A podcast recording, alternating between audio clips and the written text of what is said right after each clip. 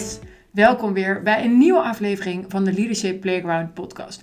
De podcast waar we het hebben over leiderschap, carrière, persoonlijke en professionele groei en hoe je bij dit alles nou ook nog een beetje jezelf blijft. Want ja, de weg naar de top moet wel een beetje leuk blijven. Ik ben Lonneke Titulaar, zelf in 8 jaar gegroeid van trainee naar directeur, moeder van 3 kinderen. Graag deel ik met jou mijn kennis, ervaring, inzichten, zodat jij ook jouw carrière kan vormgeven op jouw manier. En deze week wil ik het met jullie hebben over de druk om succesvol te zijn. Gisteren stond ik voor de spiegel en heb ik, denk ik, mijn eerste grijze haar uitgetrokken. Maybe too much information. Hij was in ieder geval heel licht. En toen dacht ik ineens, oh ja, ik word oud. Hé Lonneke, je bent alweer 41 en wat heb je nou helemaal bereikt? Ja, je was heel wat als directeur van een aflevering bij een mooi bedrijf. Goed salaris, mooie baan en nu dan? Je noemt jezelf ondernemer, maar wat verdien je nu werkelijk? En wat kun je nou eigenlijk? Nou ja, jullie raden het al, voordat ik het wist zat ik in die spiraal. Je kan niks, je bent mislukt. Hé, je bent 41 en nu? En nou ja, dat klinkt best wel dramatisch, want... nou ja, mijn hoofd ging daar wel even naartoe. En gelukkig heb ik in die 41 jaar ook geleerd hoe ik ermee om moet gaan. Dus ik zal mijn tips met jullie delen, want geen zorgen, ik ben niet ongelukkig. Voel me ook echt helemaal niet mislukt. Maar toch zijn er wel van die momenten dat mijn hoofd daar toch gewoon naartoe gaat. En nou, ik zal beginnen met een verhaal. En misschien heb ik dat alles eerder verteld. Maar ik blijf hem leuk vinden. Achteraf kan ik ook heel erg om mezelf lachen. Het is een verhaal van een tijd geleden en het zat wel heel erg in de vergelijking met wat ik gisteren dus meemaakte toen ik voor die spiegel stond. En het was de dag dat ik 25 werd. Ik zat alleen in het appartement waar ik op dat moment woonde. Ik woonde daar met 2 anderen in Qatar en die zomer was ik erheen verhuisd. En ik bleef daar een jaar om een vestiging van Isaac op te zetten. Een organisatie waar ik toen al 2 jaar actief voor was in Nederland. En nu had ik de kans gekregen om dat ook te gaan bouwen in de Golf, in Qatar om precies te zijn. En ik was die zomer daar gekomen. Nou, bloedheet. Ik weet nog dat ik het vliegtuig uitstapte en ik dacht, hoe dan? Hoe doe je dit? Het is zo warm, zo vochtig.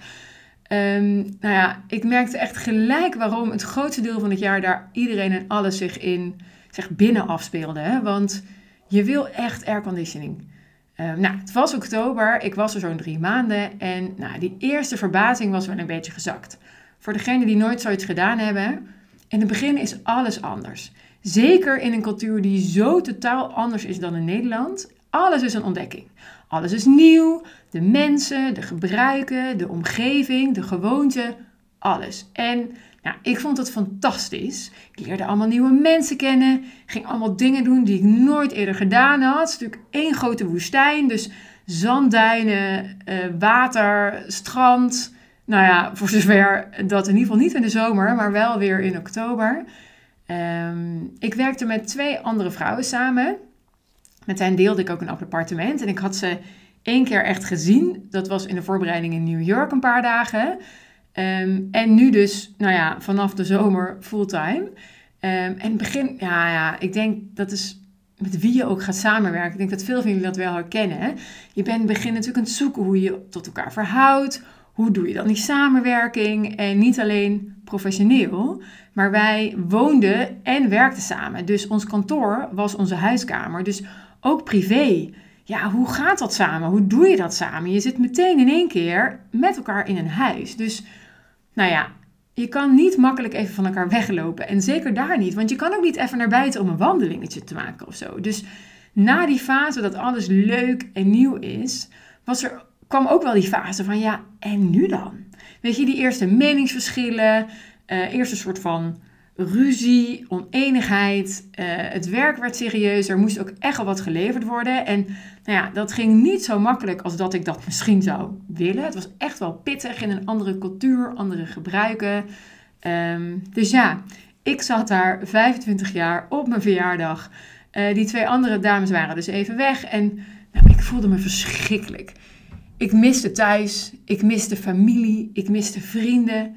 Mensen die je echt kennen en je dan ook echt even kunnen opbeuren. En nou ja, weet je, ik voelde me gewoon zo gefaald op dat moment ook. Dus mijn hoofd vanuit die eenzaamheid ging helemaal naar Lonneke. En nu zit je hier dan. En wat heb je dan wel niet helemaal bereikt? Wat kan je nou? Je bent nog niet afgestudeerd. Want ik had alleen nog maar mijn bachelor. Ik zit hier in het eentje in het buitenland. Ik vond het helemaal niet leuk op dat moment. Dus qua studie, qua wat ik aan het doen was. Ik had geen relatie of geen vaste relatie of ook maar iets wat daar bleek. Geen vaste plek. Ik woonde in mijn studententijd in Utrecht, daarna in Rotterdam, nu in Qatar. Ik voelde me helemaal nergens thuis. Dus geen toffe baan. Ik bedoel, ik vond het heel cool wat ik deed in Qatar. Maar ik had geen dik salaris, leaseauto. Want veel van mijn studiegenootjes, vriendinnen, die begonnen nu ongeveer 25. Die begonnen aan hun eerste echte baan. En ik had dat allemaal niet. Dus dat lijstje in mijn hoofd met al die dingen waarvan ik dacht, oh, dat moet ik nu wel een beetje bereikt hebben. Ik denk dat ik er eigenlijk niks van kon afwinken. Niets waarvan ik dacht, oh, daar ben ik nu echt succesvol in. Zoals ik op dat moment succes zag, laten we wel wezen. Nu denk ik daar werkelijk heel anders over. Maar toen, ik voelde me zo gefaald. En nu kan ik er echt ontzettend om lachen als ik terugkrijg en toen. Maar op dat moment, ik voelde me zo eenzaam. En het stomme was, ik had ontzettend veel toffe dingen gedaan. En ook dingen die me ontzettend veel hebben opgeleverd daarna. Ik heb heel toffe studies gedaan, geroeid, gewerkt met toffe collega's. Echt, mijn beste vriendinnen komen nog steeds van die tijd toen bij de horecazaak. Maar daar was ik me toen helemaal niet bewust van. En dat is dan ook wel echt meteen, denk ik, tip 1. Op het moment dat je denkt, oh nee, dit stelt niks voor. Ik heb nog niet eens dit en dit en dit. Neem even een momentje. Bij mij helpt het heel goed om dan even te gaan wandelen. Of in ieder geval even fysiek iets anders te gaan doen. Even te doorbreken wat je dan aan het doen bent. En dus die maalstroom aan het doorbreken. En schrijf het op een blaadje wat voor jou werkt. Maar wat is er allemaal wel? Ik denk altijd heel snel in mijn hoofd. Dus nu heb ik wel daar een beetje de sleutel voor gevonden van, oké, dus gisteren bijvoorbeeld. Ja, ik heb een heel goed salaris ingeleverd. En op dit moment is het nog geen vetpot. En ja, overal heb ik wel vertrouwen dat het goed komt. Ik ben de juiste dingen aan het doen. Maar soms denk ik dus ook, oh jongens, dit werkt niet. Ik kap ermee. Ik ben mislukt als ondernemer. Ik kan dit niet. En nu lukt het me dus om dat heel snel om te zetten. Ja, maar wat is er wel? Wie ben ik wel aan het helpen? Wat heb ik wel al gedaan? Wat lukt er wel? En ja, dat klinkt makkelijker dan je denkt. Maar dit is ook wel iets waar je gewoon, dit kun je ook gewoon oefenen. Door dit regelmatig even te doen. Van niet, oh, wat is er allemaal niet. Maar wat is er allemaal wel? Wat gaat er goed? Kan je ook het positieve zien? En een tweede tip. En bij mij, ik zei het net al, ik ga wandelen. Maar dit is ook iets wat ik heel veel deed toen ik als directeur werkte. Want toen was het misschien niet altijd even dramatisch. Maar soms had ik echt wel een dossier waarvan ik dacht, hoe ga ik hier nou weer uitkomen? Hoe gaan we dit nou weer doen? Of als je een overleg had waarvan je denkt, oh Lon, dat heb je gewoon echt verprutst. Dat gaat niet goed.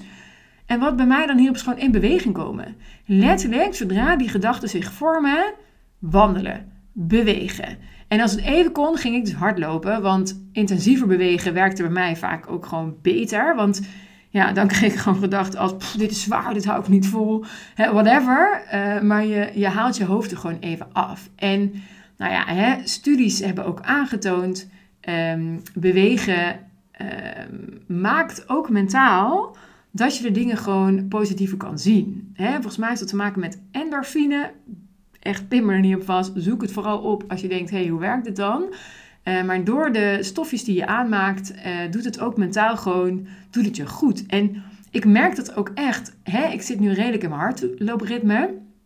Maar als ik dat even kwijt ben, doordat je even ziek bent geweest, of wat er ook tussendoor kan komen, dan merk ik dat meteen. Ik merk dat meteen mentaal. Dus dat ik weer sneller bezorgd raak, ik word angstiger, minder focus, concentratie. En wat ik al zei, het is onderzoek, dus niet alleen mijn ervaring. Maar dat maakt mij wel bewust van, ga bewegen. Ga doen. Maak als je op kantoor bent, loop even naar buiten. Maak een wandeling. Loop even door het pand. Ik werkte in de Inkpot. Daar had je zo'n, daar kon je een rondje was volgens mij echt al 500 meter of zo. Dus daar kon je wel even los als je wilde. Doe wat trappen. Ga in ieder geval even iets anders doen. Dus voor de korte termijn ga bewegen. Lange termijn sport regelmatig. Heeft mij echt geholpen. En dan een derde tip. En dat is één. Ik heb ooit het boek van Byron Katie gelezen. En ik vond dat echt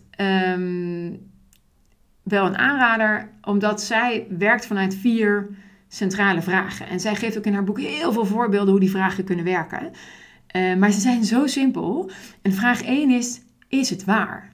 Dus zodra je uit een overleg komt en je denkt, oh, dit heb ik echt onwijs verprutst. Dan is die eerste vraag dus, is dat waar? Heb je dat echt verprutst? En weet je dat ook zeker? Dat is die tweede vraag. Weet je absoluut zeker dat het waar is?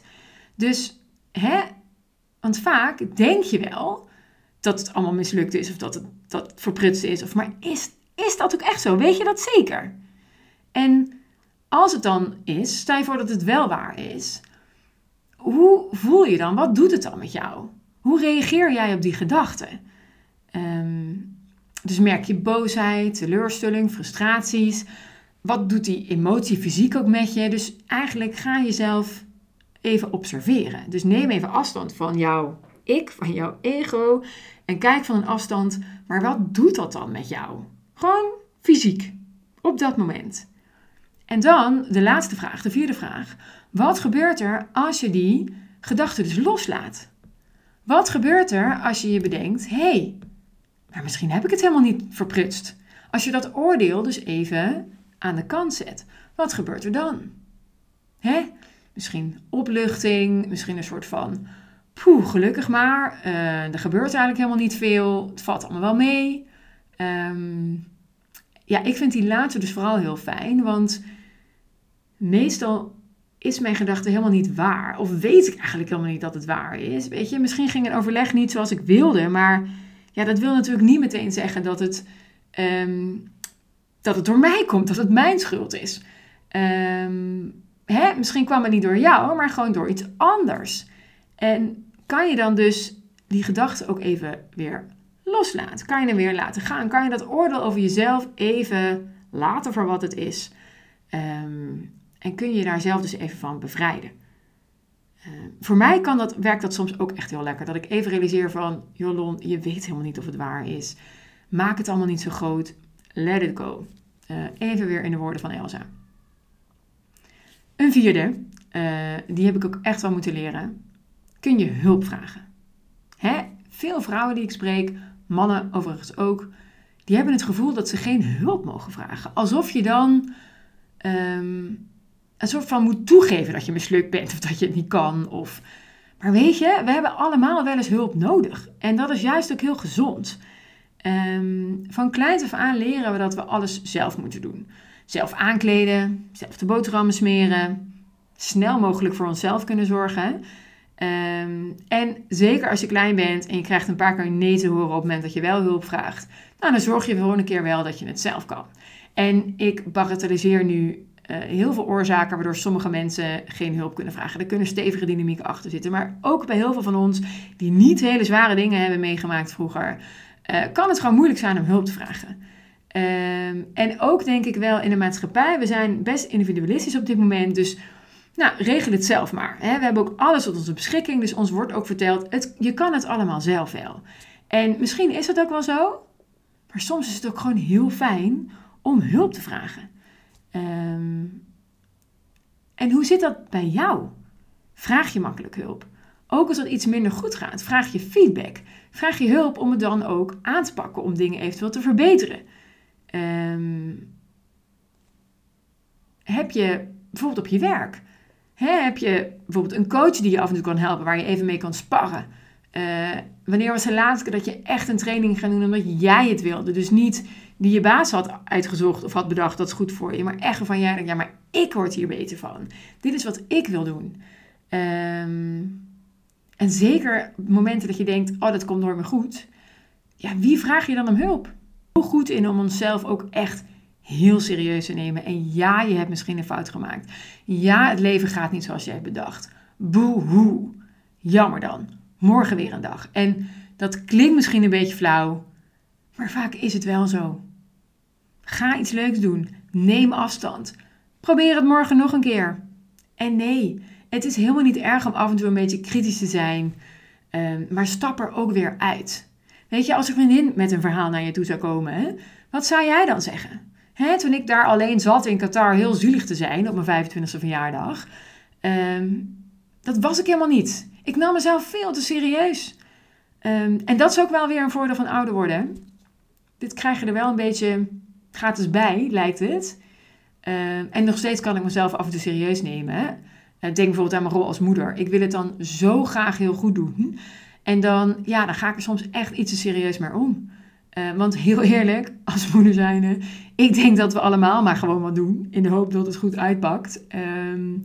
Maar juist als je jezelf te serieus neemt, dan kan het veel te zwaar worden. En dan kom je dus echt veel te snel in die negatieve spiraal. Terwijl dat misschien helemaal niet nodig is. Dus als je weer eens in die put zit, als je weer eens denkt, oh, dit wordt helemaal niks, ik heb het verpest, dit is mislukt, ik ben mislukt, want die link leggen we dan toch wel snel. Denk aan de volgende dingen. 1. Schrijf op, wat gaat er wel goed? Wat gaat er allemaal wel? Wat lukt allemaal wel? En kun je daar dan ook dankbaar voor zijn? Ga bewegen. Maak een wandeling. Doe dat direct. Ga er even uit. Ga iets anders doen. En voor de lange termijn echt sport regelmatig. Echt de tip van de dag. Dan het boek van Byron Katie. De 4 vragen. Is het waar? Daar begint het allemaal mee. Hulpvragen. Om eruit te komen. Om het op te lossen. Of allebei. En als laatste, neem jezelf niet zo serieus. Afstand nemen, kijk er nog een keer naar en is het dan echt ook zo. En misschien als laatste nog wel, de gratis 6e bonus tip. Stop met die lijstjes waar je allemaal aan moet voldoen. Echt, ga eens voor jezelf nadenken. Maar wat is nu echt succes? Wat vind ik nu echt succes? Bij mij bijvoorbeeld, als ik nu kijk naar wat ik echt, wanneer ik vind dat ik echt succesvol ben, is als ik mooie dingen doe en tijd heb met de kids. Als ik mijn relatie daar tijd en energie in kan stoppen en merk dat dat warm is en dat dat goed gaat. Dat we als gezin leuke dingen maken met vrienden, familie, mooie herinneringen en ervaringen hebben. Niet spullen, niet titels, niet geld. En je weet hoe ik denk over geld. Apart onderwerp. Want het is een middel wat helpt, ook om leuke dingen te doen. Maar het hoeft niet veel te zijn. En maakt het nou per se gelukkig? Luister daar vooral ook mijn eerdere podcast over. Want daar heb ik wel een mening over. Maar kijk, wat is nu succes voor jou? Dus niet voor een ander. En niet voor de maatschappij. En dus die dikke wagen en al die toffe dingen. Maar wat is echt belangrijk voor jou? En ga daar dan weer even naar terug. En dan begin je weer bij tip 1. Wat is er wel? Wat gaat goed? Nou, dit was mijn wijze les voor vandaag. Stuur me een berichtje op LinkedIn om te laten weten wat je van de aflevering vond. Vind ik heel leuk. Als je me wil helpen, geef me dan 5 sterren op Spotify of Apple Podcast. Dan wordt namelijk mijn bereik echt flink verhoogd. En als je me hier een keer over wil sparren of over iets anders. Het mag echt zo breed als het onderwerp carrière gaat. Schroom niet, stuur me een berichtje, ik denk graag met je mee. Dit jaar, ik neem deze op in november 2023. En dit jaar heb ik ook nog mijn gratis 1-op-1 coaching calls, die ik elke maand een aantal ter beschikking stel. Dus maak daar gebruik van. Voor nu, tot de volgende keer en nog een fijne dag.